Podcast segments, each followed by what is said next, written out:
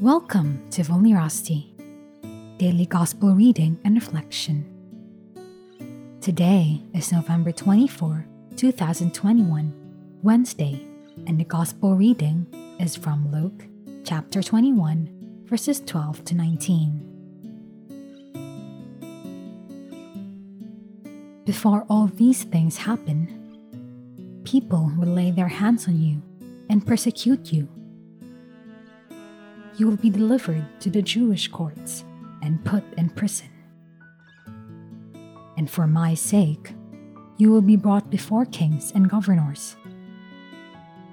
This will be your opportunity to bear witness. So keep this in mind. Do not worry in advance about what to answer, for I will give you words and wisdom that none of your opponents will be able to withstand or contradict. You will be betrayed even by parents and brothers, by relatives and friends, and some of you will be put to death.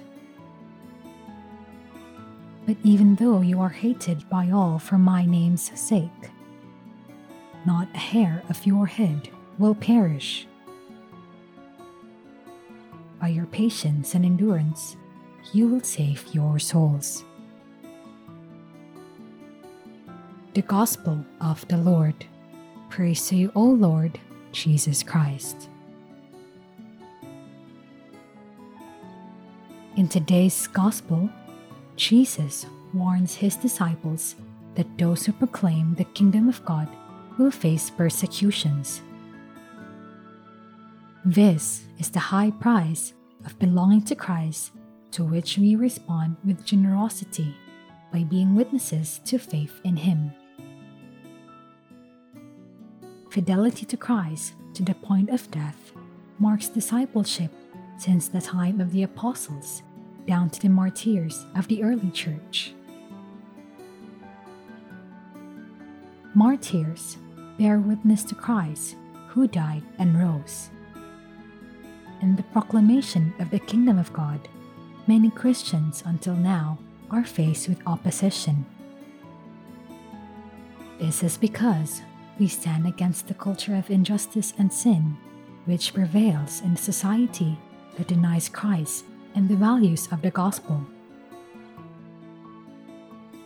Even though you are hated by all for my name's sake, not a hair of your head will perish. By your patience and endurance, you will save your souls. This promise of Christ opens our life to the God of the impossible, who gives eternal life to those who entrust their whole life to Him.